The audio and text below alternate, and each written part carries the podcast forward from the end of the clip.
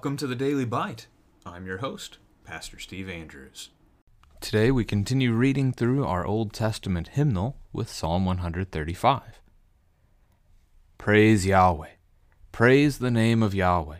Give praise, O servants of Yahweh, who stand in the house of Yahweh in the courts of the house of our God. Praise Yahweh, for Yahweh is good. Sing to his name, for it is pleasant. For Yahweh has chosen Jacob for himself, Israel as his own possession. For I know that Yahweh is great, and that our Lord is above all gods. Whatever Yahweh pleases, he does, in heaven and on earth, in the seas and all deeps. He it is who makes the clouds rise at the end of the earth, who makes lightnings for the rain, and brings forth the wind from his storehouses. He it was who struck down the firstborn of Egypt, both man and beast. Who in your midst, O Egypt, sent signs and wonders against Pharaoh and all his servants? Who struck down many nations and killed mighty kings, Sihon king of the Amorites, and Og king of Bashan, and all the kingdoms of Canaan, and gave their land as a heritage, a heritage to his people Israel? Your name, O Yahweh, endures forever, your renown, O Yahweh, throughout all ages. For Yahweh will vindicate his people, and have compassion on his servants. The idols of the nations are silver and gold, the work of human hands. They have mouths, but do not speak, they have eyes, but do not see, they have ears, but do not hear, nor is there any breath in their mouths. Those who make them become like them, so do all who trust in them. O house of Israel, bless Yahweh. O house of Aaron, bless Yahweh. O house of Levi, bless Yahweh. You who fear Yahweh, bless Yahweh. And blessed be Yahweh from Zion, who dwells in Jerusalem. Praise Yahweh. This is the word of the Lord. Another one of our psalms that begins with and ends with Praise Yahweh. To give praise is to lift up his name, to give him thanks for what he has done. And this psalm encourages us to do just that, to focus on what he has done, both in the old sense of times before, long before us, but also what he's done directly that impacts us, each and every one of us, of any generation, any point in history. So, praise the name of Yahweh Give praise, servants of Yahweh. It would be all of his people. And the next verse will specifically reference those who worship in God's house, the house of Yahweh, the courts of his house. It's going to refer to the Levitical tribe who serve as not just priests, although some of them do, but also musicians and gatekeepers and so forth. Those who serve in the Lord's house praise God. Just them?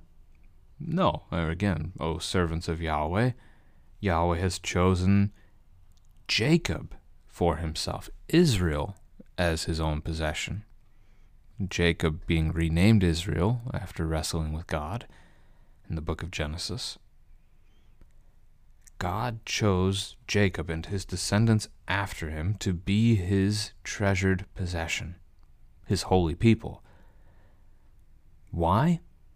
Well, he chose them out of all the nations in order that all the nations would see and that they would know him. As I was thinking about that, actually, 1 Corinthians chapter 11 came to mind, and it's not necessarily anywhere near the context. But Paul is writing about division in the church, and as he writes to the Corinthians, he says in verses 18 and 19 In the first place, when you come together as a church, I hear that there are divisions among you, and I believe it in part. For there must be factions among you, in order that those who are genuine among you may be recognized. So, because there are divisions in the church, as an outsider looks on, or even somebody who simply seeks to study Scripture looks at these groups, they're going to recognize which group is following the teaching of the faith and which is following the teaching of their own doing. And there's good in this, Paul says, that the one who is faithful will be recognized. There is division here with what we just saw in the psalm, the way the Lord has treated the peoples of the earth, in that He has separated out one particular group of people in order that as the world sees God care for them, fight for them, defend them, bless them, so forth, that the world would recognize God's greatness and that they would seek him. And that seeing his care for Israel will make them want to be cared for in the same way. And this is the Christian role as well this day. Matthew chapter 5 verse 16 this is what Jesus is teaching us in the Sermon on the Mount that as we are the salt of the earth light of the world city on a hill we're not here to do whatever we want for ourselves we have been set apart chosen in order that the people around us will see our good works and they will give glory to God the Father who is in heaven. That is, they will share faith with us. When they see us serving Christ, they'll see how our life is different and that it's a good thing. Praise Yahweh, for Yahweh is good. Even his name is pleasant. That's a fun one. The idea of his name being pleasant. Well, simply because of his name being the name of God, and it's a beautiful thing then, because we know God, we have that relationship with him, but also the meaning of the name. Yahweh, He is in Hebrew. It is a confession of our faith. Come to the New Testament, Yahweh disappears as the divine name and is replaced instead by Jesus, which means he saves. God's name is good because it confesses faith. It is a beautiful thing. Verse 5 I know that Yahweh is great, that our Lord is above all gods. There is no other God, as we'll see in the latter part of the psalm, down in verse 15. So it's not hard to be above the rest, but he is. And this is first commandment stuff that we should have no other gods before him, and yet we do. So the psalmist recognizing the greatness of God. And then verse 6 whatever Yahweh pleases, he does. That's power right there. That is used negatively in the book of Daniel to refer to some of the kings in history, that they were doing whatever they pleased.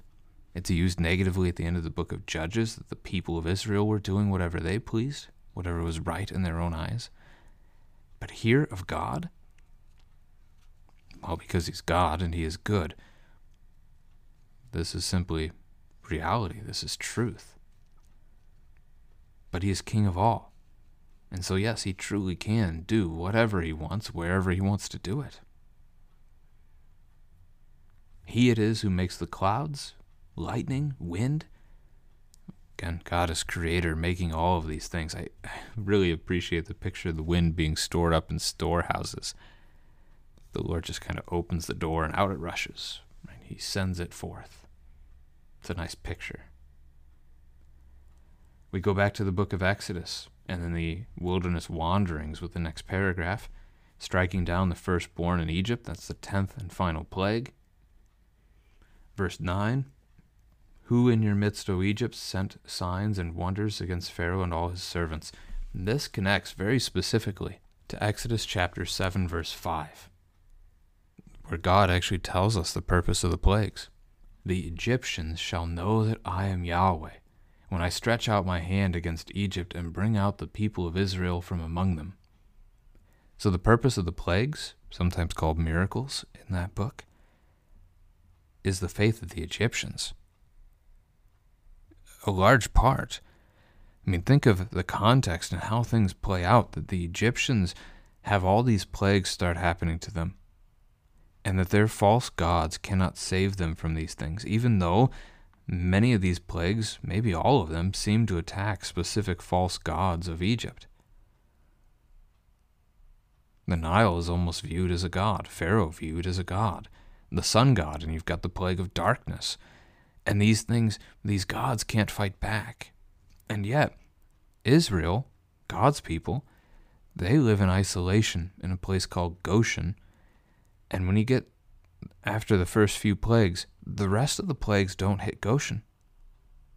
Egypt's gods can't save them, but Israel's God can, and he does. And he does. So, again, the plagues have that intentionality behind them. God announces it before it even happens. And when Israel leaves Egypt, some of the Egyptians do go with them. So, who in your midst, O Egypt, sent signs and wonders against Pharaoh and all his servants? None of your gods could. There's only one God, and he is great.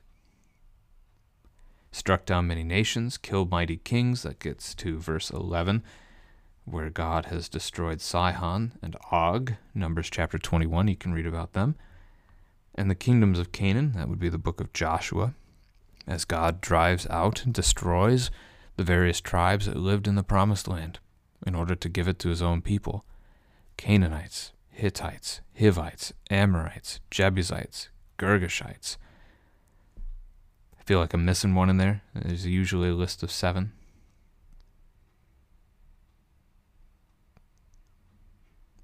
God drove them out. God rescued, God redeemed his people, and he gave them that land as their inheritance, heritage, possession forever.